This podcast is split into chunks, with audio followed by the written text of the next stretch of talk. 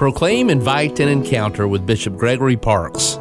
So, Ash Wednesday uh, marks the beginning of Lent, which is a 40 day period, a time of preparation to celebrate Holy Week and specifically the joy of Easter. And what we're called to do during this time is to spiritually prepare ourselves through what we call the three traditional disciplines of, of Lent, which are prayer, fasting, and almsgiving. And each of those are ways that we discipline ourselves. We identify areas of our life that we need to work on, you know, maybe a particular sin that we struggle with, and then trying to overcome that, you know, so that we can truly grow in our relationship with the Lord and prepare to celebrate the joy of the Lord's resurrection at Easter in a worthy manner. Actually, Lent is 46 days. This is a question that we often get, but we talk about the 40 days of Lent because it doesn't include the Sundays.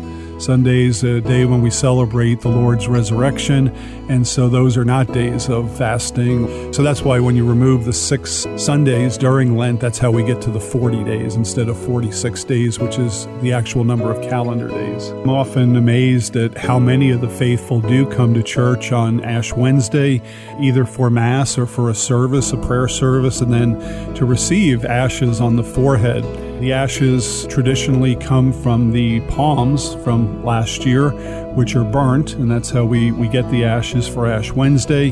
And of course, the ash symbolizes our own mortality, that we remember that we are finite, that our time here in this world is limited, that we're called to live good and holy lives, and that we are sinners, always in need of reconciliation and always in need of reform in our lives. For podcasts and social media accounts, visit bishopparkes.org.